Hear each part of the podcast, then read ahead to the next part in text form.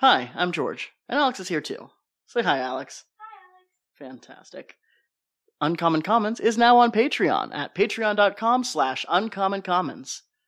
There are currently two tiers with plans for more in the future. Supporting us at the $1 level gets you access to all of our bonus content, including the Common Area, which uploads new episodes twice a month. For $5 a month, we will do listener shoutouts right here at the start of the episode. Now, Uncommon Commons is a passion project, so don't feel pressured to contribute, but it is greatly appreciated. For more information, go to patreon.com slash uncommoncommons or click the link in the description. Thank you, and we hope you enjoy this episode of the Uncommon Commons.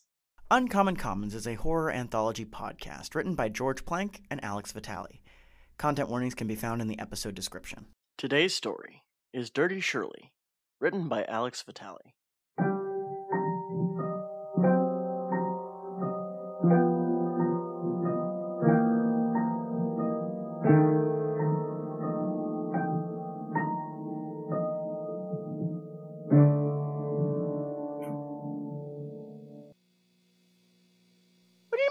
Like my new car? It's the newest model. John, that is a toy.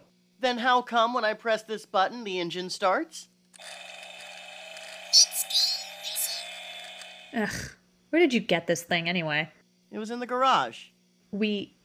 We have a garage? no. Well, sometimes. Come on, Where are we going? the garage. I'll show you where I got my car. Okay. Not unrelated, but how many days worth of rations do you have on you? Uh. None? Oh, okay. Is this going to take long? It might. Maybe. You wouldn't happen to have your story on you, would you? Uh, yeah, I always keep my newest story on me until I need it. Do you think it'll help? Eh, might as well. Might take our minds off the 23 flights of stairs we'll have to climb to get there. The what? Nothing. Onward and upward. It's never the ones who deserve it. That was the favored saying among our little unit.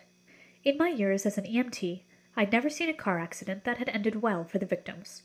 I'd seen plenty, though, where the perpetrators had walked away just fine. Drivers who were drunk or high off their asses, walking away totally unscathed, maybe a few bumps or bruises, a broken bone here or there, maybe a gash or two, a concussion. Nothing they couldn't easily recover from. The same could not be said for most of the victims. The lucky ones were usually dead. That's exactly what I thought when I arrived at the scene. Dispatch had said that the crash was bad, but they almost always exaggerate to kick us into gear. As soon as we pulled up to the scene of the accident, though, I knew they were serious about this one. An SUV was overturned at the side of the road, half in, half out of the drainage ditch running along it. Blocking both lanes was another one, totaled with its front accordion so badly it looked like it had deflated. Before my feet even touched the asphalt, my stomach was doing flips. I didn't need to ask questions to know what I was going to find here. The windows of the overturned car were cracked, but I could still easily read the little yellow warning sticker clear as day. Away from the accident, rocking on the ground, was a perpetrator of the crime. He was around my age, maybe late twenties or early thirties. The guy was a bit bloodied, with a sizable cut smack dab in the center of his forehead. He must have hit it against the steering wheel upon impact. He wobbled back and forth, bawling and gurgling, with a thousand yard stare. I ignored him and moved towards the overturned vehicle. The slope down the side of the drainage ditch was slick with mud from the rain, and my feet sank deep into the muck at the bottom as I went down. The SUV was in terrible shape, crumpled and misshapen like an empty bag of chips. One of the doors was bent slightly ajar, and the father hung loosely over the dashboard. I could barely see the mother past him, though she was clearly impaled against a piece of shrapnel. For what horrors the front seat held, the back was worse. I could easily make out the shape of a car seat through the shattered window. The wailing from inside could be heard a mile away, but here, next to the car, it was deafening. The door needed to be pried off with a crowbar, and it took both me and Toby to do it. The car sank a little deeper as the door popped off into the muck. The baby inside was still strapped in her car seat. She was soaked with blood and wailing, but even so, she wasn't our first concern. Her older sister sat beside her, half falling out of her seat belt. Her head hung below her, a few tendons and thin strips of flesh still attached. I should have been used to it, but you never really get used to that stuff. Numb, sure, but never used to it. Toby set out working on the infant while I took the parents' vitals. The mother had none to speak of, and the fathers were dropping quickly. By the time we got him out of the car and onto a stretcher, it was time to cover him with a sheet. The baby was carted off to a hospital in Jenny's ambulance. Toby and I made our way over to Trey, who was patching up the driver of the other vehicle. I don't know, man. I, I just don't know, blubbered the man, rocking back and forth. I just spaced out. I just, I just spaced out. I just. Spaced out. Yeah, I got it, Trey said, tightening the bandage around the guy's arm maybe a little too tightly. He locked eyes with us as we approached, and Toby shook his head. Trey nodded in response and went back to work. How much have you had to drink tonight, sir? Nothing, I swear, the man blubbered, pulling away. The wrinkling of Trey's nose at the man's breath told us a different story. In the end, the guy got arrested for reckless endangerment, DUI, and manslaughter in that order. As far as I'm aware, he's serving 20 years, with a chance for parole after five. As far as any of us are concerned, he deserved the death penalty. For all we hated drunk drivers, though, none of us were teetotalers.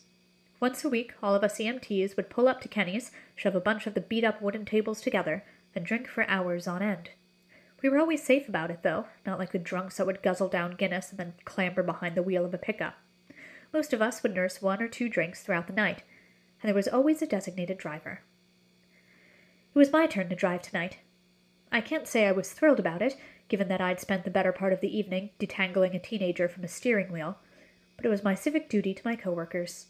We piled into Kenny's and sounded off our orders like students taking roll call, and while everyone shouted for beer or whiskey, I meekly ordered my little Shirley Temple. Toby leaned on my arm, ruffling my hair. Leave a cherry for me, will you? Get your own cherries, jackass. The night went by quickly. Most of us came in around nine, but slowly and surely more of us trickled in until one, each toddling in half asleep after their rotations. Things went from loud to rambunctious to deafening, but people were happy. Most of us didn't drink too much. For all the horrors we saw, for all the gore we dug our hands into, we could forget about it together. Maybe it wasn't the healthiest coping mechanism, but none of us were lushes. Social drinking is what they call it, and our emphasis was on the social.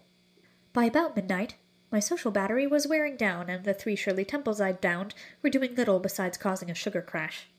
I leaned forward, pressing my forehead to the inside of my folded arms. Images from the past few days flashed across my closed eyelids victims pulled from burning houses, mangled car wrecks, gurneys shrouded in thin sheets. Hey, Cher, take this. Trey was shoving a glass at me, poking my arm with the blunt end of his fork. Without waiting for an answer, he dumped a shot of vodka into my drink. Dude, what the hell? It's one shot, you'll be fine. I've seen you drink, you're a heavyweight. With that, he dumped in another shot. I'm DDing, Trey, I can't. You just ruined a perfectly good Shirley Temple. That's why they call it a dirty Shirley. Up to you, though. If you don't want it, Toby'll drink it. I glanced over at Toby. He was half sitting, half falling out of his chair, and had drool running down his chin. I could foresee a liver transplant in his future if he so much as smelled another glass of alcohol. Turning back and locking eyes with Trey, I knocked back the drink and grimaced. It tastes like battery acid and Splenda, in the best way possible. The rest of the night went similarly. We swapped stories about our lives, our kids, recent vacations, and various crises. Whenever Trey saw me drifting off into a dark place, he'd slip another shot to my drink and I'd pretend not to see. By the time we were done at Kenny's, all of us were in a much better mood than we'd been in when we filed in. Toby teetered uneasily behind me, leaning on whatever poor sap was closest to him for balance. Ben and Jenny dropped him into the passenger seat of my car, and he promptly vomited down the side of it. I mentally elected to ignore that until he was well enough to clean it up himself, and I climbed into the driver's seat and buckled in. Buckle up, Tobe. You're not my mom, he slurred. Thank God for small favors, I muttered. As I prepared to pull out, Jenny tapped on my window. I cranked it down. You sure you're good to drive? I nodded. Yeah, I'm feeling good, but not smashed. She frowned, but nodded. Yeah, all right. Drive safe, all right? Make sure Toby doesn't fall up his stairs on his way home. With a snort and a nod, I rolled up my window and headed off. I was feeling good, and I certainly didn't think I was completely looped. I mean, compared to Toby, I was sober as a judge. The road ahead of me wasn't wavering, and the painted lines weren't shifting location, so I reasoned I was probably fine. Toby and I pulled out onto Elm and then pulled on to Byway 34, and we were on our way home. At one in the morning, the roads were quiet and tranquil, glistening with rain in the beam of my headlights. Me and Toby both lived in the next town over, about twenty minutes out from Kenny's. I popped in a cassette, and we were off. You don't realize how tired you are until you're behind the wheel of a large automobile. The day's events were catching up with me, and so was the time of night. Maybe, too, were the couple of shots. The more I thought about it, the more I thought that it was more than just a couple. How many had I had? I'd lost count after four. I, I didn't feel drunk, but I did feel kind of fuzzy, sort of spaced out. The music hummed in time with the road. The streetlights blurred through the windshield. I felt warm and peaceful. All the horrible things I'd witnessed slipped out of my mind.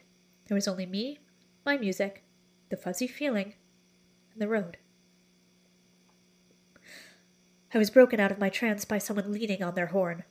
A surge of anger washed over me. Why would someone break through my peaceful night after all I'd gone through over the course of the week?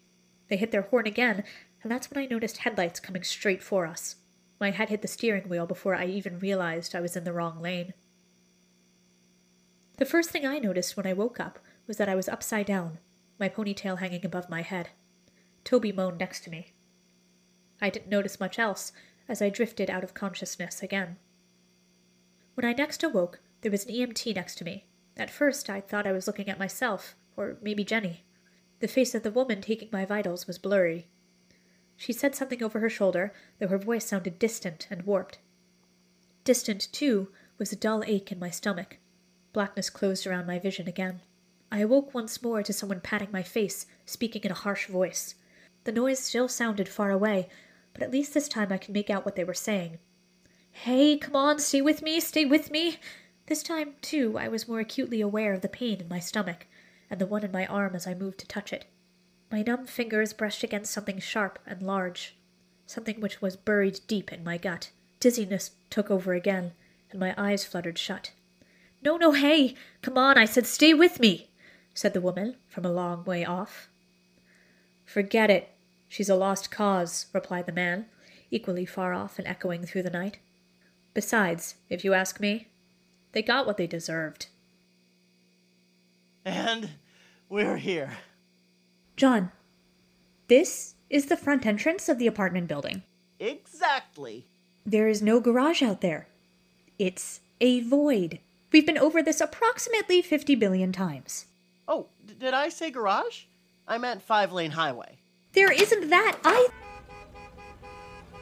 See? Lots of cars. Let's go racing.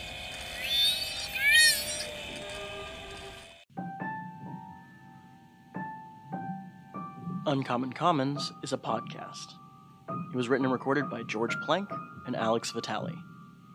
Our theme song was composed by Charles Adam Robinson, and our logo designed by Sam Vitale.